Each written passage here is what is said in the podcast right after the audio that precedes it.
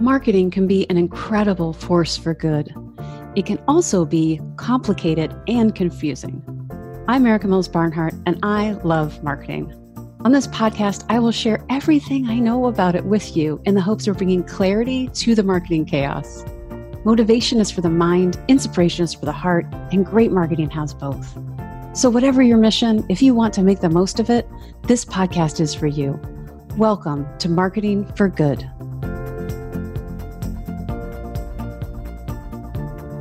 Okay, in the last episode, I walked through how and why I ended up writing an ebook called Recharge, which is about using words to energize employees and humans, like generally speaking. There's precisely nothing new, right, with me talking and writing about words and how to use them and to produce a given output or outcome. That's anyone who's been following this podcast or me will be like, yep, nope, you and words, nope, nothing new there. We've been that a real long time.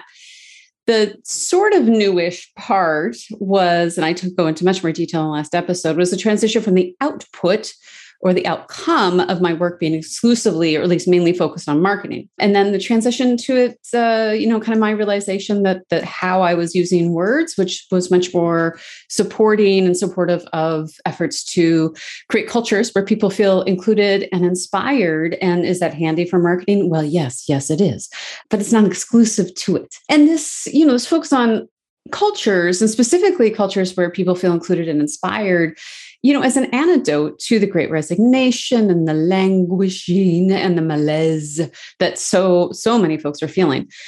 And this, so, so the reason that this matters so much, right, is no one can do their best work when their batteries are on empty. Like, you know, if you have a phone or anything that needs to be charged, like it just can't do its job um, if the batteries are, if it's out of batteries. So, but charging, charging those puppies up can be daunting so, this is where the insight that words matter because they are matter and therefore have energy that you can tap into comes becomes very very very very handy right? Because you you end up realizing you have this almost infinite resource of energy that you can tap into and that you're tapping into anyway right? So we're just sort of repurposing the focus of your words and uh, having them serve you in a different way.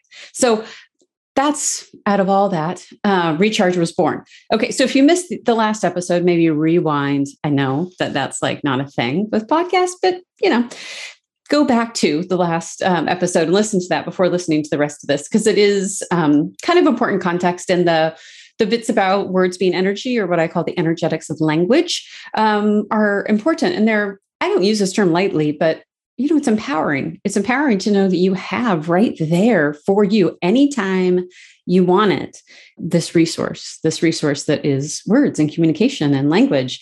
Um, so that's super cool. All right, let's dive into the book a little bit more. So, the bulk of the book is about the three C's cleaning out mental clutter, especially the negative mental clutter, connecting with purpose, and then creating momentum before we go into the three C's and what you'll see in the book is I talk about two beliefs that that I believe, beliefs that I believe uh, are getting in the way of employers doing a, a, better job of like doing their employees a solid when it comes to charging themselves back up, um, especially after the last few years. So the first belief is that employees only bring their work self to work, like we have these distinct lives and selves. And the second belief is that productivity is categorically positive.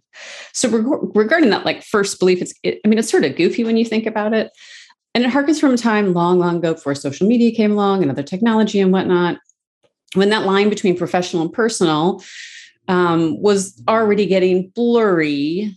And then, and then the pandemic happened, and then the Zoom meetings uh, just you know where there's like kids and dogs and things falling over and horns honking and doors buzzing like just so many things happening that don't have you know that, that don't or didn't happen um, for folks who are in a physical workspace. Now this created a lot of awkward moments of course but the blessing or at least a silver lining is that it did you know it made just people as people a bit more obvious that this this distinction that we had been working so hard um, to maintain just wasn't available to us anymore and that in the end that was very humanizing right very humanizing so you know, some employers are like, it's not my job to help my employees recharge. They can do that on their own time. If you take that approach, I mean, you do you. But as the title of the 2021 McKinsey report says so plainly and um, directly, if you take that approach, you're going to watch your employees leave, right? Employees are craving purpose uh, in their lives and therefore in their in their workplace. I mean 82% um, want to have a sense of purpose uh, with their work. And that's why the second the second c is about connecting with purpose both personal and then organizational.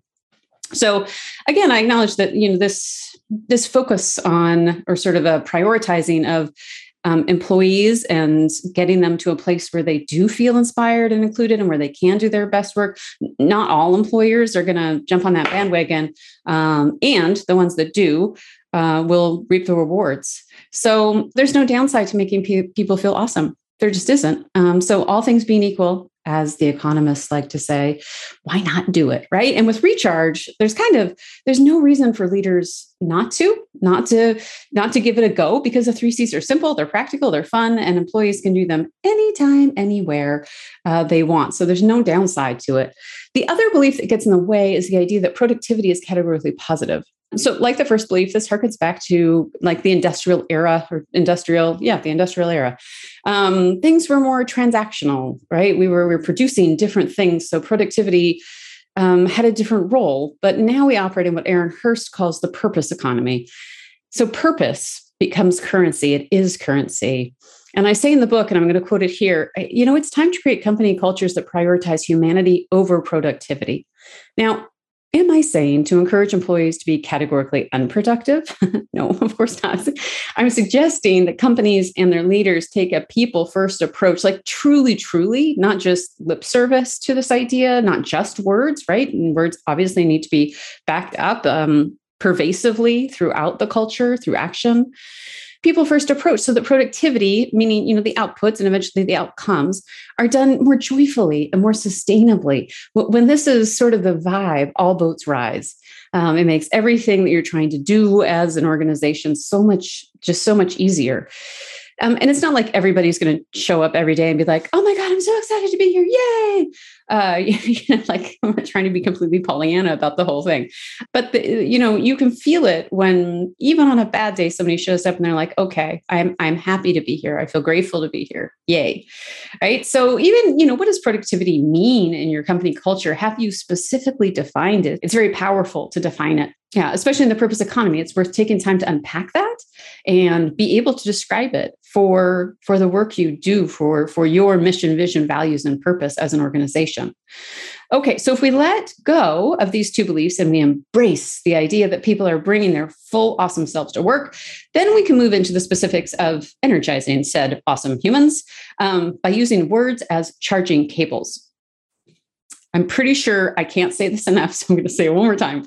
Words matter because they are matter. They have energy, they have physicality. Every thought you have lays tracks in your brain, and those add up over time. Those become neural pathways. This is why the first C is about clearing out negative mental clutter. In the book, I talk about ants. I have to say, I lived this is so long ago. Oh my gosh, so far in my rearview mirror. I was an exchange student in Paris. Um, yes, it was amazing. It was also a very complicated and hard year for a variety of reasons. One of my distinct memories for a while, I lived with this woman and she loved to bake, which meant there was like always sort of a, a like you would just walk into the kitchen and just sort of feel sugary, um, like everywhere. It never quite went away. And she was quite meticulous about cleaning, but um, sugar was always lingering. And so, not surprisingly, at some point, we got an ant infestation. Sugar, sugar ants made an appearance, and you know, was she like she waged a full on battle against these ants? It was it was quite something to behold. And eventually, eventually. Uh, we got rid of them, but it took a lot of effort to get rid of those ants. So now, in the context of, you know, recharging our batteries um, and getting re-energized i'm of course talking about automatic negative thoughts so not sugar ants um, but those thoughts in our mind mental ants um, that, that they're there day in day out always with us now again since our thoughts take on physicality in the form of neural pathways physical ants sugar ants and the ants in your brain actually have some similarities, right? And so in the book, I go into this a bit more about like how do you get rid of how do you how how, how do you get rid of the ants in your brain? And I offer the antidote of uh, pairing an an ant with an APT. I know an APT, it's just not, you know, doesn't roll off the tongue as much, but APT stands for automatic positive thought. Okay. So, you know, there's a lot out there that's like, if you have negative thought, just turn it around and make it positive. There's actually a lot of research to say that doesn't work. Um, or it works maybe fleetingly, very momentarily. What's far more powerful is to pair uh, to pair a negative thought with a positive thought right? So with a positive thought. So for instance and and if you're like starting this work of just noticing your thoughts um that and that, that and that feels overwhelming which it can it totally can. Notice how many times you say should have just the word should have. I should have drank more water today. Mm, you know but i didn't okay? So turn them around i should have drank more water today and tomorrow i will drink more water right? I should have lifted heavier weights during my workout today. I had this thought earlier. Um, that can become, yeah, I could have lifted heavier weights today, and tomorrow or next time, I'll give that a go. Right. I know exactly where the weights are. I have everything I need to make that happen. Right. And so it goes. So this pairing of, you know, the negative and acknowledging it, being like, yeah, that sucks, with a positive alternative. It's the and, it's the power of the and um, with this antidote. Okay.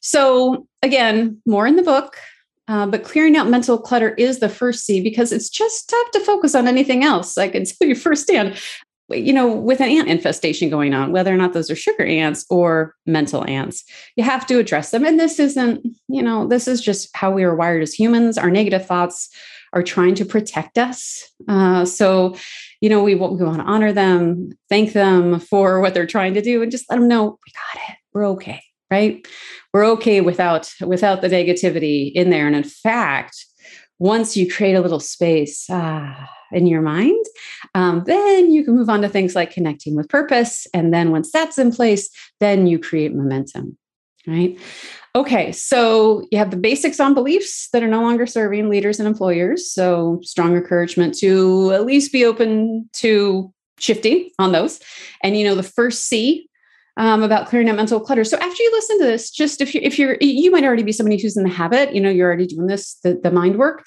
Um, but if this is new, just take a few hours after this and just notice your thoughts. You know, you can jot them down is really awesome. Getting them out of your mind and onto paper or you know your computer or whatever. Do that. Just notice.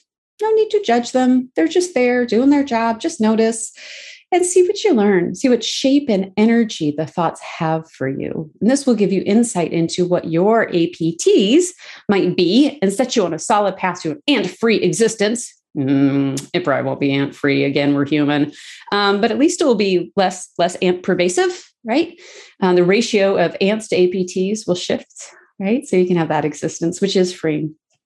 In the next episode, we will talk about the last two C's connecting with purpose and creating momentum. I can't wait.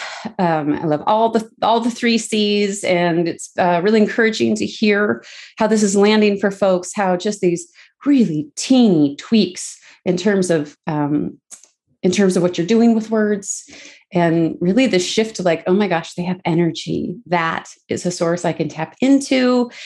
Um, you know, that's pretty energizing. So t- notice your thoughts just for a bit, right? Just start right there. And when we come back together, we'll talk about those other two things. In the meantime, please never forget this. You are amazing. Thank you for all you're doing in the world. Do good, be well, and we will see you next time. Thanks for listening to the Marketing for Good podcast. If you enjoyed the podcast, please rate, subscribe, review, and share on Apple, Google, or wherever you get your podcasts. If you'd like more information about Claxon University, how to make more impact in and for your organization, or hiring me to speak or coach, go to claxonmarketing.com or reach out at info at claxonmarketing.com. Again, thanks for listening, and thanks for making our world a better place.